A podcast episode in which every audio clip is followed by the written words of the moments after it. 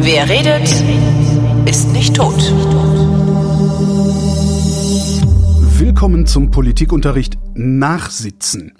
Anlässlich des Infektionsschutzgesetzes, das am Freitag, dem 19. November 2021 durch den Bundesrat gegangen ist, haben wir uns gedacht, wir setzen uns mal hin und reden über Gesetze machen. Wie immer mit meinem Politiklehrer Thomas Brandt. Hallo Thomas.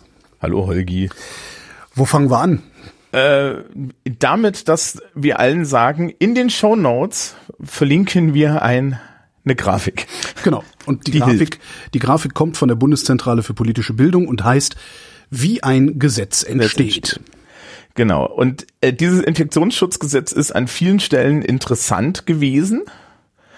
Aber wir sind so und so aktuell in einer politisch sehr interessanten Zeit, weil ne, es ist jetzt Mögest du in interessanten Zeiten leben. Ja. Holger, jetzt sei nicht so. Okay. Also es ist, es ist tatsächlich mal interessant, weil wir haben ja keine Regierung. Und in Deutschland gibt's ja so einen Standardmodus, das heißt, die Regierung äh, existiert, die Regierung macht die Gesetze und Gesetzesvorschläge, hat eine Mehrheit im Bundestag, die, die dann Gesetze ein bisschen abengt, aber grundsätzlich äh, abändert, aber so grundsätzlich winkt. Mir hat ein, ein Professor diese Woche gesagt, Franz Mayer von der Uni Bielefeld, ähm, der Bundestag, man, man denkt immer, der Bundestag macht Gesetze, das stimmt gar nicht, der Bundestag macht die Gesetze rechtssicher. Ich würde es jetzt nicht ganz so zynisch sehen. Ach, das war gar nicht so zynisch, aber die Gesetze also- kommen ja normalerweise kommen ja Gesetze nicht, wie, wie es so schön heißt, aus der Mitte des Parlaments. Genau. Und das macht das Infektionsschutzgesetz so spannend, weil das kommt aus der Mitte des Parlaments. Es musste aber auch, weil es gibt ja keine Regierung. Ja, weil die reden ja noch. Ja. Ähm, ja, er hatte aber vollkommen recht. Also 95 Prozent aller Gesetze, die wir in Deutschland haben, sind sogenannte äh, Referentenentwürfe, Regierungsvorlagen. Und die haben eine Eigenschaft, die jetzt diese, äh, die dieses Infektionsschutzgesetz gar nicht hatte. Äh, nämlich, und das machte jetzt auch die Bundesratsabstimmung so interessant. Äh, wir gucken jetzt mal auf die Grafik, dann, dann, dann kann man das eigentlich schon erkennen. Also, der, die Sache, die uns wirklich interessiert, ist alles, was vor den ersten Lesungen statt, äh, vor den Lesungen im Bundestag stattfindet. An der Stelle im Übrigen muss ich mich mal kurz aufregen. Ne? Die Tagesschau hat das irgendwie auf ihrer Webseite, äh, hat da ein Video zu gehabt und dann haben sie gesagt, in der zweiten Lesung wurde das Gesetz beschlossen und ich bin fast, Gab es eine Lesung? es muss drei Lesungen geben, sonst können sie es nicht beschließen. Ah, okay. Ja, aber nach der dritten Lesung wird das Gesetz beschlossen, nicht nach der zweiten Lesung. verstehe. Ja, so viel zum Thema Politiknachrichten. Und wir können da oben sind da so dunkelrote Pfeile und die sind jetzt die, die uns interessieren. Okay. Ne? Ich wir haben versuche auch mal diese Grafik tatsächlich in eine Shownote einzubinden, so dass die Grafik dann am Ende möglicherweise sogar äh, auf den Podcatchern zu sehen ist, während wir drüber reden. Ist ja vielleicht ganz praktisch. ja. Ähm, die, also der Bundestag, wenn er sich selber Nicht in eine Gesetzesvorlage- Shownote, in eine Kapitelmarke. So, entschuldige, wenn ihr.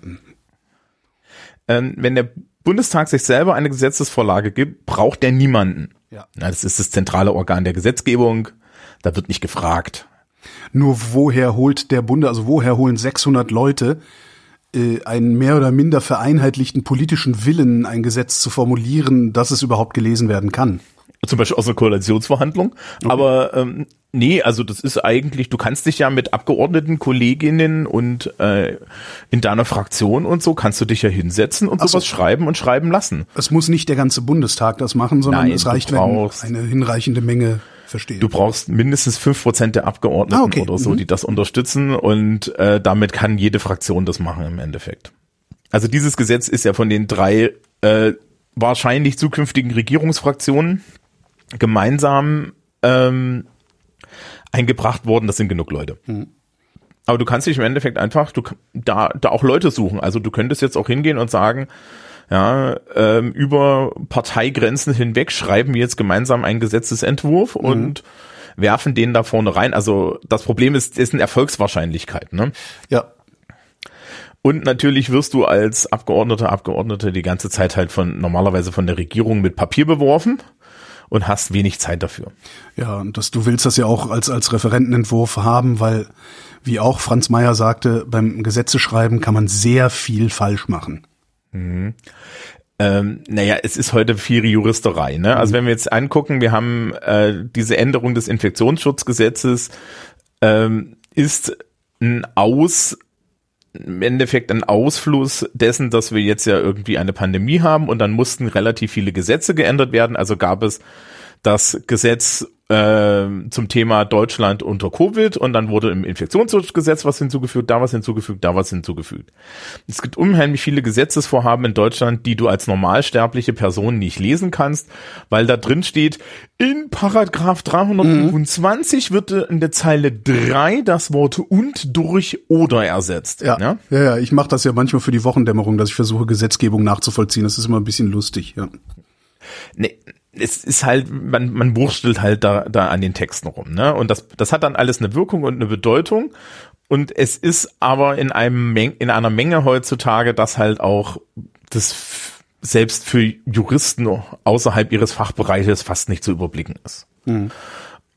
So, wie gesagt, im Bundestag selber kannst du das schreiben, das wurde jetzt gemacht. Also sprich, das ist wirklich so ein Gesetz, ähm, wie du das gerade so schön gesagt hast, das hat kein Experte geschrieben. Also mhm. da war jetzt auch nicht irgendwie das, das Bundesgesundheitsministerium mal dran, wo die Leute so drauf geguckt haben und gesagt, ha, das ist jetzt keine gute Idee. Da hat nicht das Justizministerium drauf geguckt, das gesagt hat, ah, wollte das wirklich? Ja, mhm. oder ähnliches. Das kann dann hinten beim Bundesverfassungsgericht noch lustig werden, ne? Das, das werden wir alles sehen. Das ist jetzt nicht unsere Sache. Ähm, wenn der Bundesrat eine Vorlage macht, dann geht er an die Bundesregierung und die Bundesregierung leitet die weiter. Mhm. Die spannende Sache für uns ist, wenn wir uns den normalen Bundesregierungsentwurf angucken, der hat nämlich eine Besonderheit. Und zwar sieht man auf der Grafik so ein blaues Pfeilchen. Da steht Stellungnahme vom Bundesrat. Ja. Äh, ich habe damals in der Stunde, die wir äh, oder in der Folge, die wir zum Gesetzgebungsprozess schon gemacht haben, dass ich äh, erzählt, dass ich, als ich das ich habe das jahrelang unterrichtet und gesagt, ja, da ist halt so eine Stellungnahme, die werden dann mal gefragt, ja, und dann war es das naja, fertig. Nee, dann also die Bundesregierung stimmt sich ja schon mit dem Bundesrat insoweit ab, dass die ein Gesetz in den Bundestag einbringen, dass der Bundesrat dann nicht notwendigerweise ablehnt. Richtig. Das ist das Spannende. Ich habe immer gedacht, was das eigentlich bedeutet, und dann war ich in einer Fortbildung beim Bundesrat. Ja. Und dann hat mir der, dann hat man mir im Bundesrat, habe ich gesehen, was die da machen. Äh, in Parlamenten gibt's ja Ausschussarbeit. Ja. Die findet an der Stelle statt im Bundesrat, mhm. weil nämlich an der anderen Stelle, die jetzt kommt, können die nur zustimmen oder, oder Nein sagen. Es gibt keine Möglichkeit, das Gesetz, wenn das aus dem Bundestag kommt, zu ändern. Ja. Ja, also die, das ist ein ganz interessanter Modus. Im Endeffekt geht die Bundesregierung zum Bundesrat, ja, gibt den, den Gesetzesentwurf, der Bundesrat bearbeitet den so in so einer ernsthaften parlamentarischen mhm. äh, Methode und sagt, schreibt also überall einen Rand daneben, äh, wenn ihr das macht, sag mal nein. Genau. Die Bundesregierung fragt eigentlich den Bundesrat, wie müssen wir dieses Gesetz formulieren, damit es bei euch zustimmungsfähig ist. Genau, und gerade bei solchen Sachen wie jetzt zum Beispiel dem Digitalpakt für Schulen damals, wird's halt auch richtig interessant, ne? Mhm. Weil das war ja eine Grundgesetzänderung und da braucht man auf einmal zwei Drittel Mehrheiten und sonst was. Und äh, das fällt jetzt aber alles beim aktuellen Infektionsschutzgesetz weg und deswegen war das heute im Bundesrat auch so spannend, denn der normale Weg des Gesetzes ist dann ja, Bundestag macht Ausschuss, macht, macht Ausschussberatung da hat natürlich die Regierungsmehrheit auch dann eine Mehrheit. Mhm. Ja, dann gibt's da so eine Beschlussempfehlung, die geht nochmal ins, äh, die wird dann nochmal abgestimmt im Plenum. Dann hat das ganze Plenum nochmal die Möglichkeit, da irgendwas zu ändern, wenn es möchte. Das, und dann äh, nach also Anträge zu stellen, diese Anträge werden abgestimmt und nachdem die Anträge abgestimmt sind, meistens mit Nein, ja, weil kriegst ja keine Mehrheiten zusammen, gibt's am Ende dann nochmal so eine Debatte und dann gibt's eine Abstimmung und dann geht das Ding durch oder nicht. Mhm. Und natürlich im Standardverfahren haben wir eine Bundesregierung mit einer Regierungsmehrheit. Die Bundesregierung schmeißt das da rein. Es wird vielleicht noch ein bisschen was geändert, so im Ausschuss. Und dann wird am Ende genickt. Ja, ne? Rechtssicherheit. Und dann geht das in den Bundesrat. Der weiß ja, was er zu erwarten hat. Genau. Normalerweise, weil er hat ja dann in seiner Stellungnahme daneben geschrieben, Kinder, passt auf. Ja. Und wenn sich die Verhältnisse während der Lesungen nicht so drastisch geändert haben, ist die Wahrscheinlichkeit hoch, dass der Bundesrat zustimmt. Genau. Und dann haben wir alle Teile des, des, äh, des Staates da drin und haben ein Konsens, deswegen läuft das auch alles durch. Mhm. Was jetzt anders ist bei diesem Infektionsschutzgesetz ist halt, wie es zustande gekommen ist. Es ist ein Bundestagsantrag. Das heißt, man hat ganz viele Bundesländer nicht gefragt. Ja. Gar niemanden. Und das war ja auch schon klar jetzt, dass äh, zum Beispiel mein Landesvater, Herr Söder und so, die haben alle schon mal gesagt, ja, wir stimmen denen hier erstmal nicht zu. Ja, das hätte er gerne so gehabt. Ne? Also das Problem, also wenn ich das richtig verstanden habe, haben die Länder ja das Problem, dass äh, mit diesem Infektionsschutzgesetz die sogenannte pandemische Lage nationaler Tragweite aufgehoben worden ist. Mhm. Was, äh, ich zitiere wieder Franz Mayer, das kommt daher, dass ich den gestern interviewt habe für die Wochendämmerung, ähm, was äh, komplett kontraintuitiv zur gesellschaftlichen Realität ist. Ja? Er sagt immer, Gesetze sind immer kontrafaktisch, ja? also äh, die Leute klauen, obwohl es verboten ist zu klauen. Ähm, mhm. Und, und äh, in der Regel kann man das hinnehmen, aber wenn der Realitätsabstand so groß ist, dann ist es eigentlich nicht mehr hinnehmbar. Jetzt haben die Länder ja gesagt, nee, also, äh, dem, dem stimmen wir nicht zu, dann machen wir nicht mit den Scheiß, haben aber so viele Zückerchen gekriegt in diesem Gesetzesvorschlag, mhm. dass man sie damit hat ruhig stellen können. Ne? Das ja, ist das eigentlich heißt, das, das, der Witz an der Sache. Also, ja, hm, hm, machen wir weiter. Hm. Das heißt also, man hat, man hat das, was man normalerweise über die Stellungnahme macht, ja. halt präemptiv getan. Ja, und zwar präemptiv auf eine solche Weise, dass äh, dieser Gesetzesvorschlag ein Angebot ist, das der Bundesrat nicht ablehnen kann. Hm? Das würde mich, also ich habe den nicht gelesen, ne? Ich, ich hatte was was anderes zu tun. Ich war an der Arbeit. Okay. Nee, was anderes, okay. Äh, ja. Psst, psst. Sonst muss ich es wieder schneiden. Ich, sag, ich hätte da jetzt gar nichts gesagt, okay. also ich war halt einfach an der Arbeit. Mhm, mhm, mhm, ähm, und hab mich, hatte halt keine Zeit, mich damit im, im Detail zu beschäftigen. Ähm, ich weiß nicht, welche Zögerlein da drin sind, aber es muss anscheinend gereicht haben, ja. dass ähm, Herr Kretschmer aus Sachsen und mein, mein herzallerliebster Landesvater, die Ironie ist Absicht, ähm, dass die alle Ja gesagt haben. Mhm. Und muss man ehrlich sagen, Bayern und Sachsen hätten, glaube ich, doch sehr gerne eine gute Durchschlagskraft da, was jetzt für dieses Gesetz angeht. Also hier geht's ja, hier in Bayern geht's jetzt aktuell nicht nur darum, äh, dass Herr Söder irgendwie sich behaupten will und dass CSU äh, als CSU-Ministerpräsident der Ampel irgendwie da strategisch eins vor die Nase geben will, sondern die haben halt, wir haben halt ernsthafte Probleme ja. und dieses Gesetz ne, behandelt diese ernsthaften Probleme auf irgendeine Art, was ja auch die, die große gesellschaftliche Diskussion darüber war. Also es ist jetzt nicht so, dass, dass, dass der Kretschmer und der Söder da Bedenken hatten, ja, weil sie äh, jetzt irgendwie gedacht haben, oh Gott, das macht jetzt die Ampel, den werfen wir einen Stein im Weg, sondern eher so, oh Gott, wir haben Inzidenzen über 1000, ja. Das ist, glaube ich, eher so die Sache. Wobei die Inzidenzen über 1000 auch mit dem alten Infektionsschutzgesetz in den Griff äh, zu kriegen gewesen wären. Ja, nur weil ja. wir es nicht geschafft haben bisher, heißt das nicht, dass es nicht gegangen wäre. Ja, also das ist ähm, dann halt, das ist jetzt ernsthaft Politik. Mhm. Ne? Also wir haben uns in und da muss man dann sagen, auf der, auf der Art haben wahrscheinlich die ganzen FDP-Politikerinnen, die sich da jetzt im Fernsehen und so weiter geäußert haben, leider recht. Ja, äh, dass sie in dem, was sie dort sagen, grundsätzlich den Tenor in der Gesellschaft widerspiegeln nämlich, dass für die meisten Menschen auf irgendeine Art diese Pandemie beendet ist. Ja, Was für mich zum Beispiel nicht stimmt, ich bin ja. in einer öffentlichen Einrichtung mit jungen Menschen mhm. und einer internen Impfquote von um die 60 Prozent. Ja und einer steigenden Genesenenquote und du hast Familie. Genau. Und wir ich sehen das ja natürlich eher, Ich glaube ja eher, dass das, was wir da sehen, ist ähm, der Versuch der Bundes-FDP, äh, so zu tun, als würden sie ein Wahlversprechen einhalten. Die haben gesehen, äh, wir sind von Leuten gewählt worden dafür, dass wir die ganze Zeit rumgetrötet haben, die Pandemie äh, sei polit muss politisch beendet werden. Ähm, und jetzt wollen sie dieses Wahlversprechen einlösen. Also so ein bisschen Möwenpick, ne? wie damals. wir erinnern uns. Ähm, äh, so, weil die FDP kann sich jetzt hinstellen, kann sagen, so, wir haben geliefert. Und jetzt sind die Länder sind verantwortlich jetzt. Ähm, die Länder waren immer verantwortlich. Ja, ja, aber die Länder konnten bisher sagen, wir machen den Laden hier wegen Infektionsschutz zu. Das können sie jetzt nicht mehr sagen.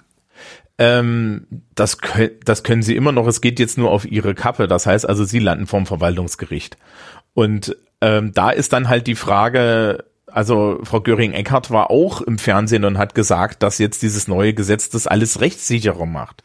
Ich erlaube mir kein Urteil, ne? ich bin kein Jurist. Das, das Urteil kam von Franz Mayer. Also ist ein schönes Interview. Okay, also sehr Leute, schön. Da wird irgendwann in den nächsten zwei, drei Tagen, wenn die 20 Minuten mit ihm veröffentlicht werden.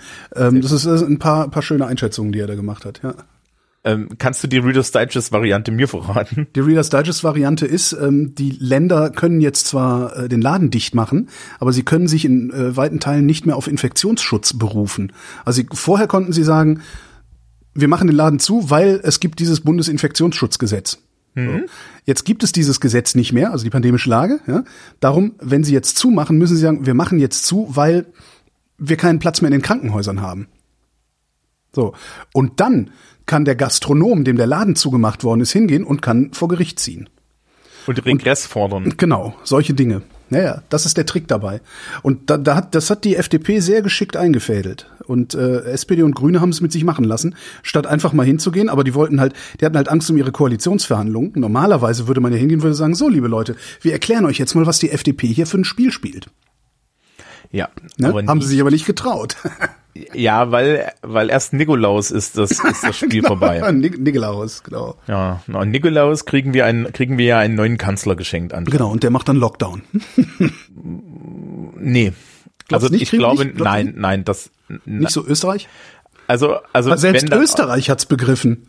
wenn wenn dann auf Länderebene. Wenn dann auf Länderebene, es ist es ist ja gesellschaftlich jetzt schon so ein Problem. Ne? Du hast eine Impfquote von um die 60 Prozent. Das bedeutet, es gibt auch sehr viele Leute, die halt ja nahezu keine Einschränkungen mehr haben müssen. Ja. Na, Wenn sie sind ich- ja immer noch infektiös. Ne? Und wenn der, wenn der infizierte Geimpfte auf einen Ungeimpften trifft, äh, knallt's bei dem halt rein. Und es steht halt nicht drauf, ob, ob jemand geimpft ist oder nicht. Ja, du hast doch so einen QR-Code, der immer überprüft wird, ob er sich bewegt. Genau. Ähm, das ist ja, aber das ist halt auch die Sache ähm, Eigenverantwortung am Ende, ne? Und die die die die Impfquote ist sehr ungerecht verteilt im Land. Ja.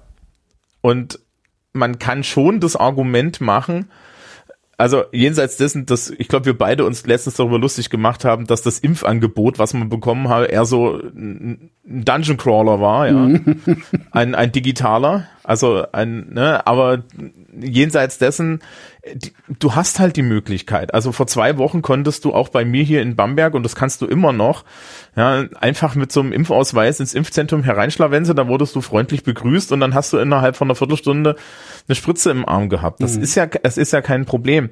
Natürlich sind wir jetzt in einer Situation, wo das schlicht und ergreifend egal geworden ist. Ja, aber weil die Wahrscheinlichkeit, dass du dir das Virus auf dem Weg dahin holst, ist 50-50 aktuell bei uns. Und ähm, aber gleichzeitig muss man dann halt sagen, anscheinend haben das viele Menschen nicht gemacht. Nun kann ich wieder hingehen und sagen, ja, die Politik hat aus meiner Sicht, das ist rein persönliche Meinung, unpädagogisch gehandelt. Ja, pädagogisches Handeln wäre gewesen, erstens Belohnungen den Leuten in die Hand zu geben. Und ich kann mich doch daran erinnern, wie alle über diese Bratwurst gelacht haben und ich mir gedacht habe, aber das ist doch eine geile Idee, Ja, klar. Ähm, ne, eine Belohnung rauszugeben, auch Puff, Geld dafür Puffbesuch für die rauszugeben. ganzen, für die ganzen Insels, ja klar. ähm, und und äh, gleichzeitig wurden halt spezi spezifisch Menschen mit niedrigem Sozialstatus nicht angesprochen Mhm. und auch nicht aufgesucht. Also Auch Ja, Senioren, Senioren, die längst eine, eine Drittimpfung hätten haben sollen, sind nicht aktiv angesprochen worden. Das ist auch, so- ja. Ähm, Nochmal zum Gesetz zurück. Was ich ja ganz interessant finde daran ist, der Bundestag sagt, hier ist das Gesetz, wir haben es verabschiedet. Der Bundesrat sagt, oder Teile des Bundesrats sagen vor der Bundesratssitzung, ähm, wir werden dem nicht zustimmen. Jetzt haben die das doch gemacht. Äh, Über die wahren Gründe werden wir wahrscheinlich ewig äh, rätseln können. Was aber ja noch eine Möglichkeit gewesen wäre, ist, dass der Bundesrat sagt, wir stimmen dem nicht zu, wir geben das in den Vermittlungsausschuss. ja, Da muss das nochmal neu verhandelt werden. ja. Ist aber nicht passiert. Ist interessant, oder? Ganz ehrlich, mich hat's sehr gewundert jetzt, dass das so, vor allen Dingen, dass das so schnell ging, weil ich hätte so ein bisschen damit gerechnet, Die haben zwei Tage, die haben es in 48 Stunden geschafft, ein Gesetz durchzubringen, durch beide Kammern. Was sehr viel darüber aussagt, wie viel, ähm, wie viel Sorgfalt in dieses Gesetz geflossen ist. Na, das ja sowieso. Also die, die, der, der Mhm. Vorlauf zu diesem Gesetz, also zu den Lesungen im Bundestag, das, was sie da alles geändert haben und dann ist der wieder an die Presse, der wieder an die Presse, hier wieder zurückgerudert und so, ja. Also, naja, gro eigentlich Gesetze sollten länger dauern. Ja. Jetzt haben wir, das ist wieder so ein Notfallgesetz und dann sagen wir wieder, okay, das geht schneller. Ähm, wir haben in Deutschland sehr viele Gesetze in den letzten Jahren gesehen. Klassiker, wir kennen das beide aus dem Chaos Communication Kongress Umfeld. Klassiker sind immer diese ganzen Sicherheitsgesetze, die dann pünktlich in Flammen aufgehen, wenn auch nur ein Verfassungsrichter in seine Nähe blickt. Ah. Ja, das wäre ja nicht das Problem, wenn man jenseits des Referentenentwurfs, also vielleicht der Mensch, der den Referentenentwurf schreibt, vielleicht sich auch mal in den Anhörungen und so weiter da was sagen lässt. Dann im Bundestag gibt's ja normalerweise Fachanhörungen zu solchen Themen und so weiter. Das, die werden ja alle großflächig ignoriert, auch wenn da Leute drin sitzen, die Experten sind in Verfassungsrecht und sonst was und sagen, ja Leute, es geht nicht. Und dann wird es trotz, dann wird das trotzdem gemacht. Jetzt hast du hier auch noch was, was schnell gehen muss. So, dementsprechend, wer weiß, ja, wenn jetzt die Leute sich das im Detail angucken, wo da irgendwelche Sollbruchstellen drin sind. Das ist immer so ein Problem, wenn das schnell geht. Wer Ja. sollte sich das angucken? Die FDP hat da kein Interesse mehr dran, weil die regieren bald mit. Bisher war es ja die FDP, die immer äh, rumgestört und rumgestänkert hat.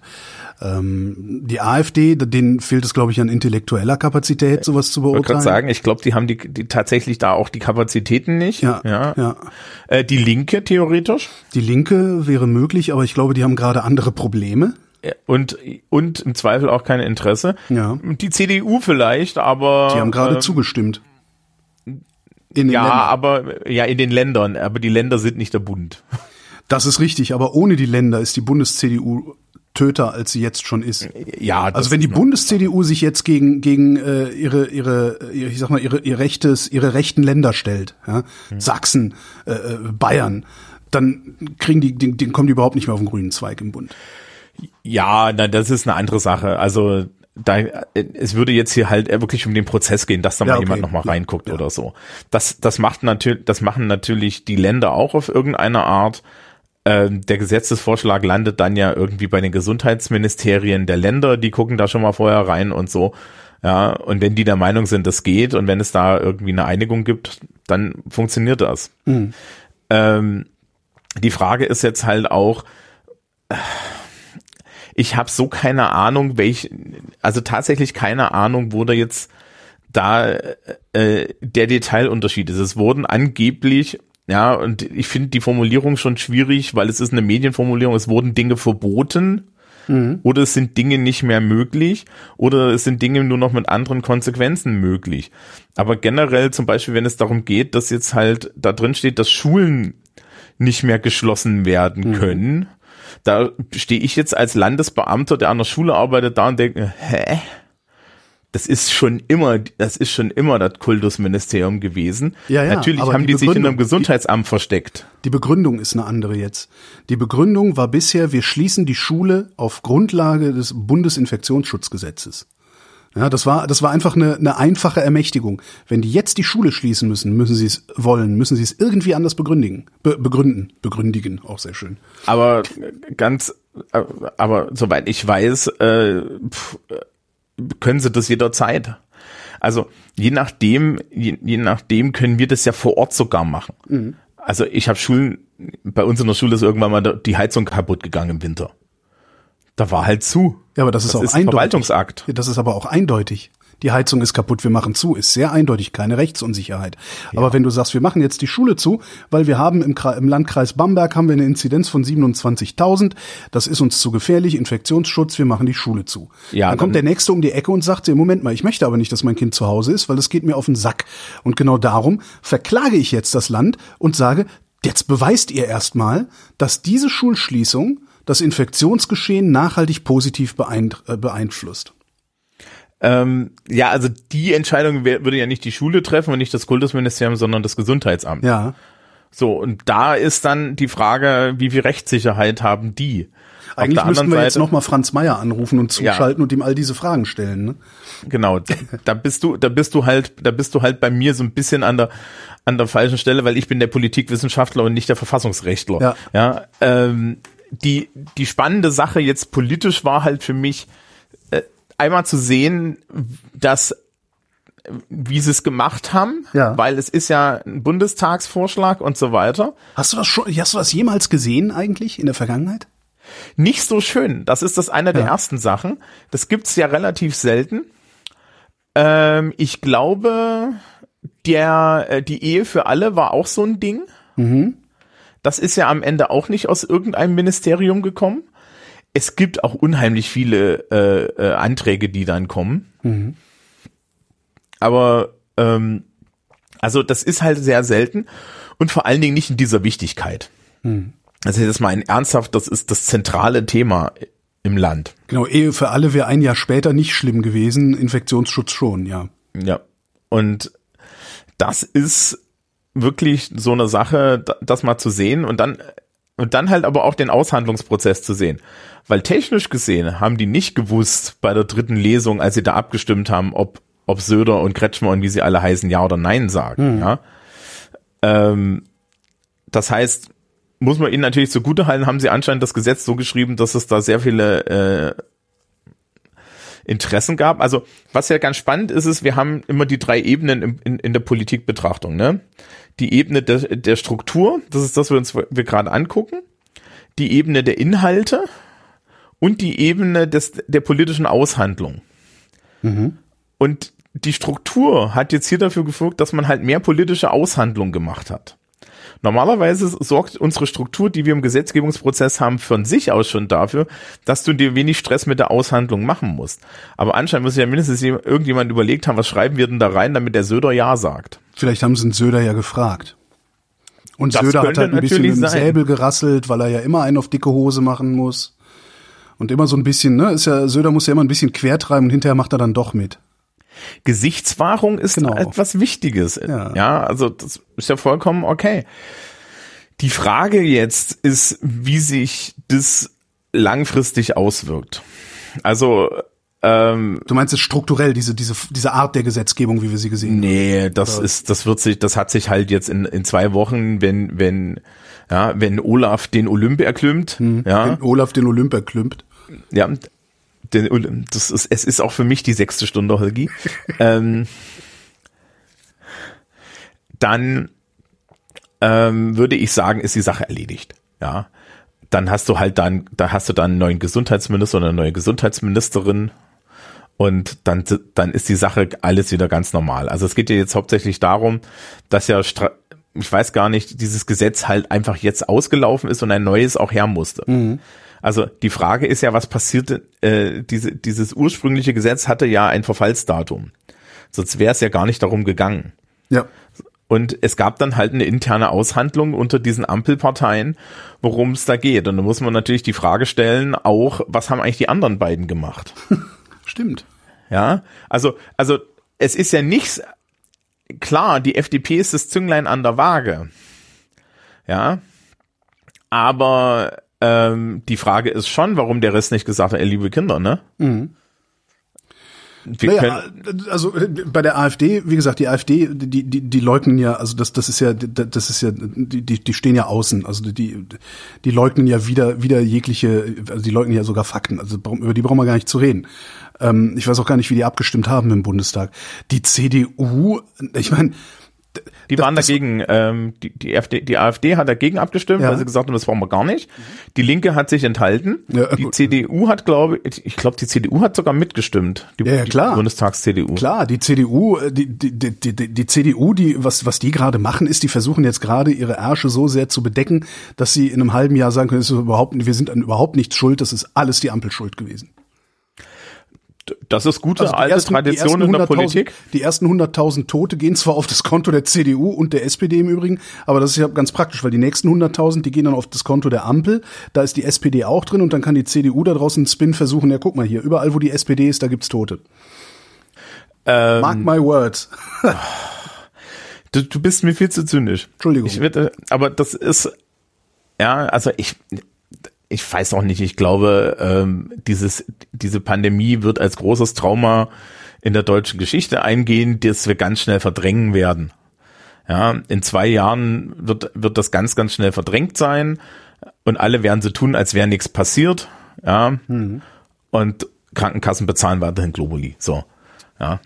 Ähm, und die Pferde sind glücklich, weil sie in der in Weil sie endlich wieder Ivermectin kriegen, weil es nicht mehr knapp ist. Ja, aber jenseits von irgendwelchen solchen Sachen, ich glaube, das ist tatsächlich so eine Sache. Es wird, das wird in 50 bis 100 Jahren histori historisiert. Das wird jetzt gar nicht historisiert. Ähm, äh, ich würde vielleicht mal ähm, auf, Ja, auf du den nächsten Bundestagswahlkampf gucken. Also da könnte ich mir vorstellen, dass man das durchaus nochmal aus dem Hut Nein, da kann. steht, nein, Holger, da steht uns, da stehen uns in vier Jahren stehen uns die nächsten drei Krisen vor der, ja, ja, auf der Matte da, und möglicherweise wird Jens Spahn dann nochmal versuchen, in ein Spitzenamt zu kommen. Und ich könnte mir sehr gut vorstellen, dass dann jemand aus dem Hut zieht, hör mal, äh, glaubst du wirklich, dass du dich dafür eignest, mein Freund? Glaubst nicht? Die, und die Antwort, äh, nein, Jens Spahn wird, ne, glaube ich, auch nichts mehr.